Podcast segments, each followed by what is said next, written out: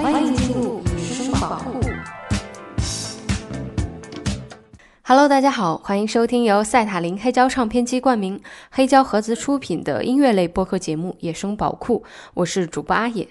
野生宝库是一档以挖掘各种风格的现代流行音乐为主题的音乐类分享播客，不排除偶尔夹带个人私货的聊天，以及不定期掉落的关于音乐故事和音乐话题的讨论。欢迎大家订阅收听。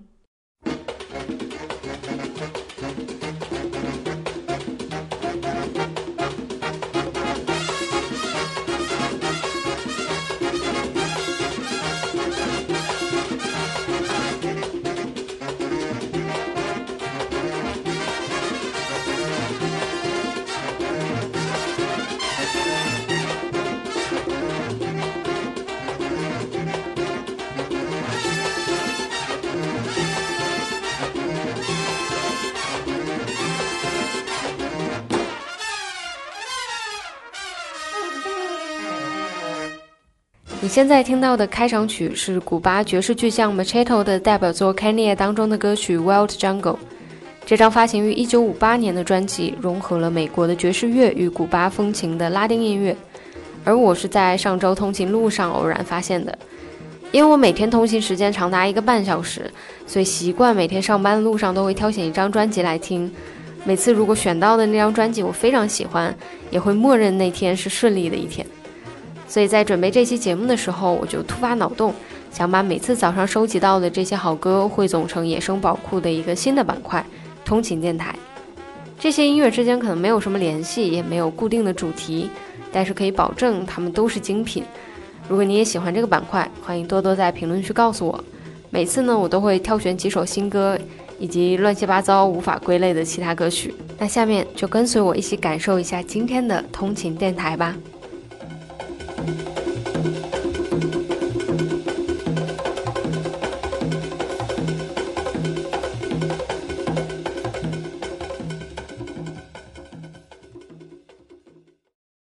上周，拉拉徐佳莹发布了最新专辑《给》，而这张专辑也是我最近听到的最亮眼的一张流行专辑。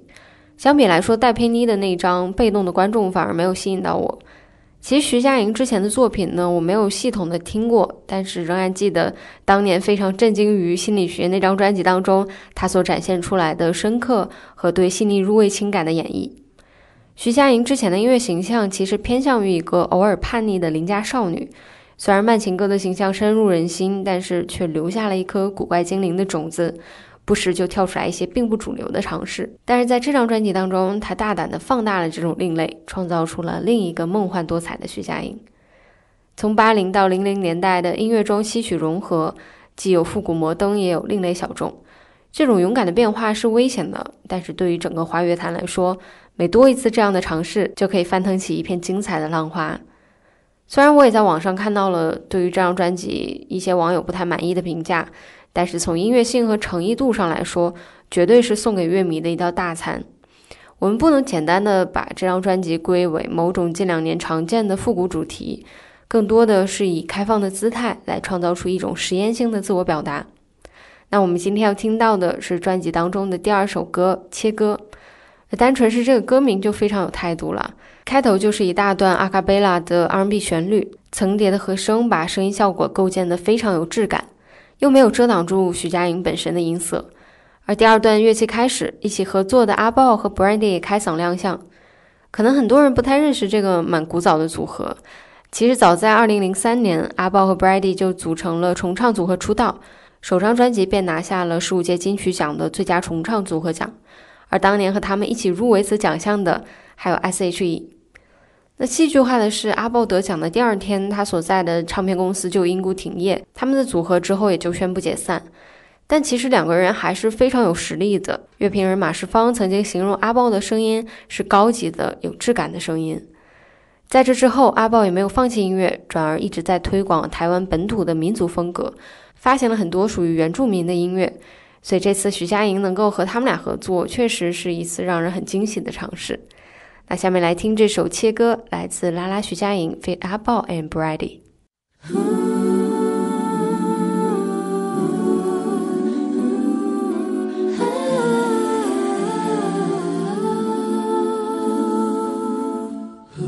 不是给我喝也没点作葛只是突然不想唱了。那首的歌，像爱错了人，再唱下去要冷场了，是种星星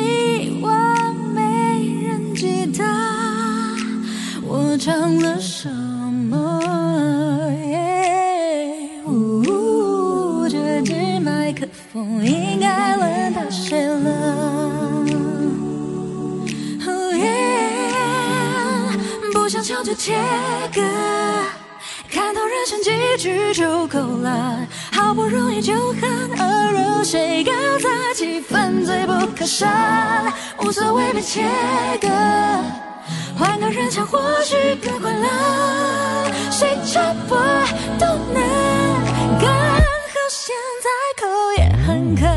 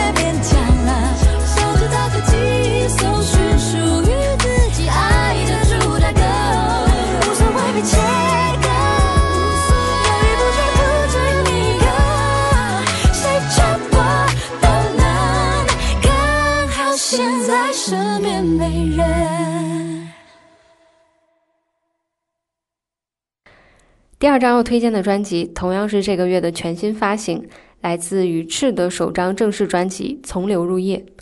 这张专辑也成为了于赤签约明堂唱片之后的第一张作品。当时看《说唱新时代》的时候，发现喜欢的几个选手最后都被明堂给收了。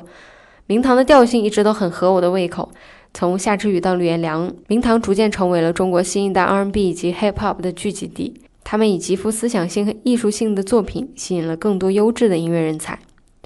所以这次鱼翅的加入似乎也非常在情理之中。那我们回头再看这张从流入夜的专辑，概念是讲述了十个从落日才开始说的夜间故事，于是，在其中弱化掉了说唱歌手的身份，转而变成了讲述故事的人。他的歌词一直都有着生动的画面感，总是用很细节的描写来轻松的调取你的情绪，有着落日般的温情和童话的色彩。在这张专辑当中，他从很多文学作品中汲取养分。表达了对当代社会细致入微的观察与冷静的思考。我最喜欢这张专辑的一点在于，两大金牌制作人 Major 姚与白天不亮非常冷静地在编曲上做到了契合但不凸显，一切所使用的元素风格都从作品本身出发，爵士乐、世界音乐、当代 R&B，这其中无论是哪一个，都是为歌曲搭建的一座桥梁。其中我最喜欢的一首歌是《烧船》。灵感源自麦克劳德短篇小说集《海风中失落的血色馈赠》，其中收录了七个不同的故事，虽然人物各不相同，但是他们都在那个充斥了矿迹、萧瑟和暴风雨的布雷顿角岛上。这样的画面，除了小号，再没有更合适的展现。于是，从歌曲一开始，就是小号在孤独地吹奏着。无论中间歌曲的旋律和节奏如何变化，他仍然不为所动地独自前进。最终，薄雾被吹散，身下渔船。来听鱼翅烧船。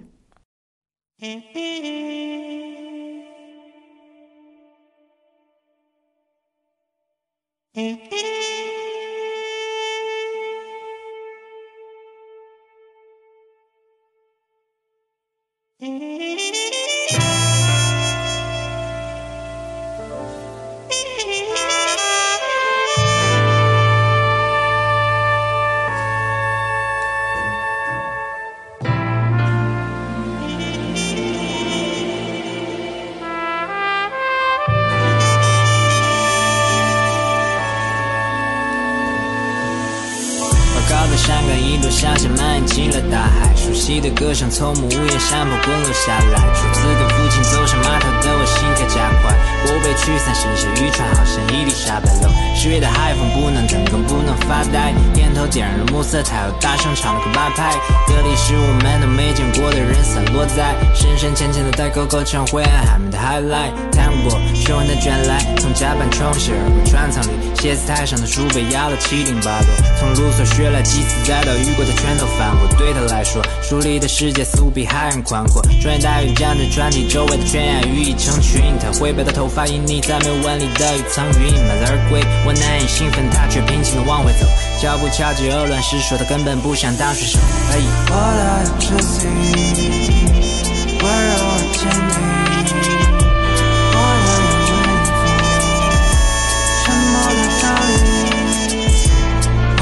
What you see what I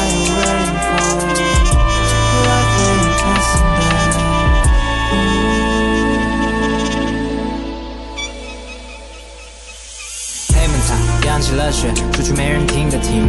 人教的第五年，跟同行越来越不是一路。辞职信递了两回，被嘲笑不是失误。还做着航海梦，我感到自己年轻迟暮。父亲去世后，就很想再登上那条船，把思绪一直住开。但我每次感到烦，还忍不住像七月的海风，吹起的几页书。读书也很无聊，还是在甲板上待着舒服。暑假里，不夏季，把的外套穿着穿梭，我回到了船舱，摸了摸久违的课桌，翻开麦克劳德的小说，爱用他画的字句。怀被所厌烦的事比追梦勇敢的多，鹅卵石白了，年轻的水手弹唱。我打算放下执念，等有脚在船上，一把火点燃童年的伊丽莎白号，彻底挣脱的海豚怀抱，一切都不难忘。What are you chasing? Where are you changing? What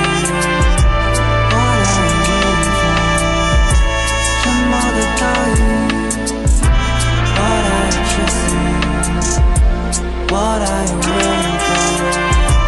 Life ain't passing by.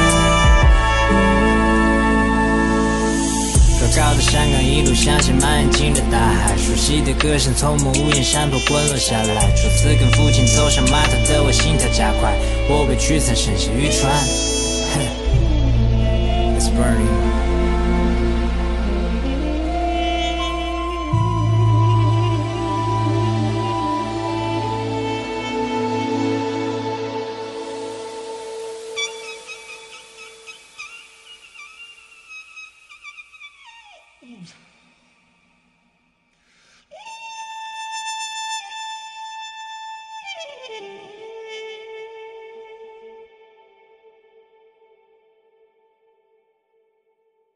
上周呢，参加了一个露营主题的音乐派对，我们还做了一个黑胶园优惠的摊位。那天在现场播放的音乐就是下面要推荐的这张专辑，来自 Jacksons 在一九七八年发行的专辑《Destiny》。这张专辑虽然是 Jacksons 的第十三张录音室专辑，但是却是第一张带有他们自己创作的专辑。之前在魔城唱片，他们一直都没有自己创作的权利，直到一九七五年，他们改签 Epic Records，获得了更自由的创作度。当然，这张专辑也带来了非常好的商业成绩，四百万张的销量让 Jacksons 重新确立了他们作为最畅销组合的地位。说到这里，还是重新给大家介绍一下这个组合，肯定有第一次听到他们的朋友。那 Jacksons 又叫做 Jackson Five，是由杰克逊家族成员组成的美国流行乐队。当时成员中最小的弟弟就是 Michael Jackson。他们最知名的单曲《A B C》当年也是击败了披头士，获得了榜单冠军的成绩。刚刚也说到，之前魔城唱片确实用一些非常出色的单曲帮助 Jacksons 达到了巅峰的状态，但是从整体性上来说却缺乏平衡。而这张《Destiny》因为几乎全部歌曲都是由 Michael 和 Randy 两个人完成，所以从统一性上来说，很好的弥补了这种平衡。这张专辑是 Michael Jackson 在个人生涯之前的最后一张组合作品。我们也能在其中感受到充满 Michael Jackson 个人色彩的音乐风格。最后值得一提的是这张专辑的封面，图片中杰克逊家族成员好像站在了一个暴风雨的岩石上，而封底则是一个孔雀扇动尾巴的图案。据说在所有鸟类家族中，孔雀是唯一一个将所有色彩融为一体的鸟，而杰克逊家族就像孔雀一样，试图通过对音乐的热爱将所有种族融为一体。The Jacksons, Shake Your Body。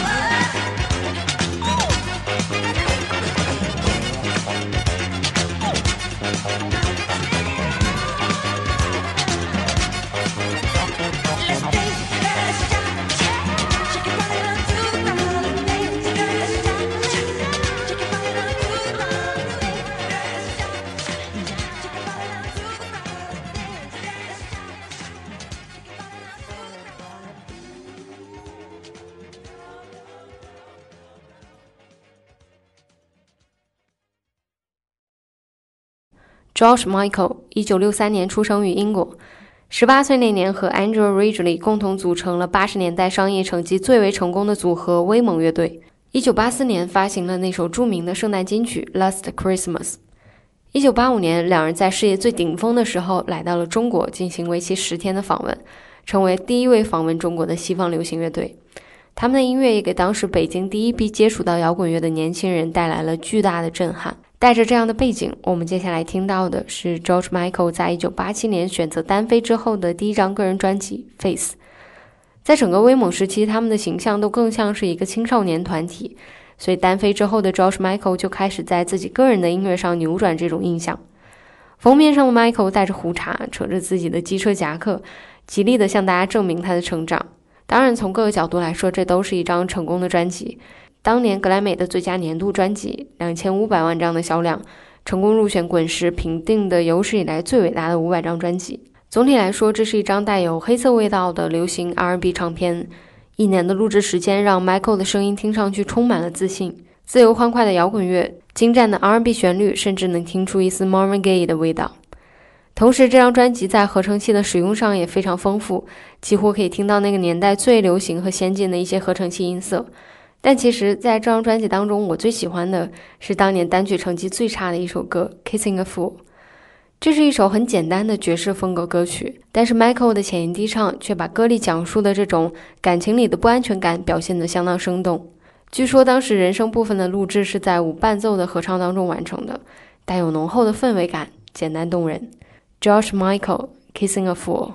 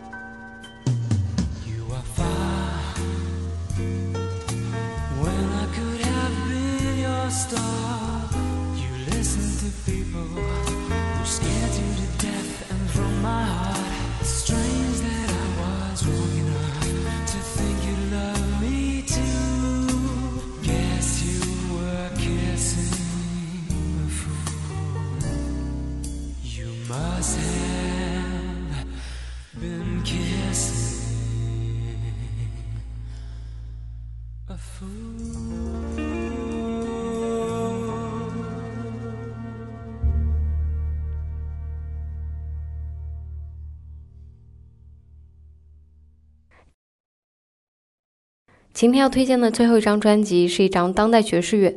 相比于前面的作品，它可能并不那么容易接受。如果你并不是一个经常听爵士乐或者当代音乐的听众，这对于你来说很有可能是一次全新的尝试。Maurice Naset 被誉为近年来最炙手可热的欧洲爵士乐天才。我上周在找二二年新出的爵士乐专辑当中发现了他，但是新专辑我倒不是特别感兴趣，反而是他一三年的这张《Birds》，用近乎疯狂的节奏和混乱的合奏，成功的吸引住了我。他的音乐之间似乎有一种不可阻挡的能量。更让人惊喜的是，其中穿插显露的民族音乐风格以及深入音乐基底的古典乐影响。有评论家称，这是一次让人兴奋的混合物，每个转折点都让人惊喜，并着迷于其激动人心的合奏段落和史诗般的范围。其实，对于爵士乐我的了解并不是很深刻，但是总是会被那些看似混乱的合奏深深吸引。我一直觉得爵士乐的魅力在于这些即兴和不被预判的段落。当代爵士乐既有着类似于古典乐的复杂结构，又能够兼容并收流行音乐当中的元素风格。在无数个工业化诞生的音乐中，它就像是一个永不受控的小孩，有着任性的可爱。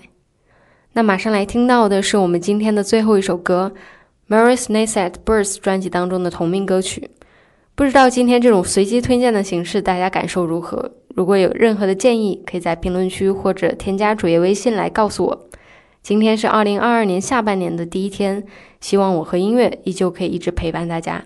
这里是野生宝库，我是主播阿野，我们下期再见啦，拜拜。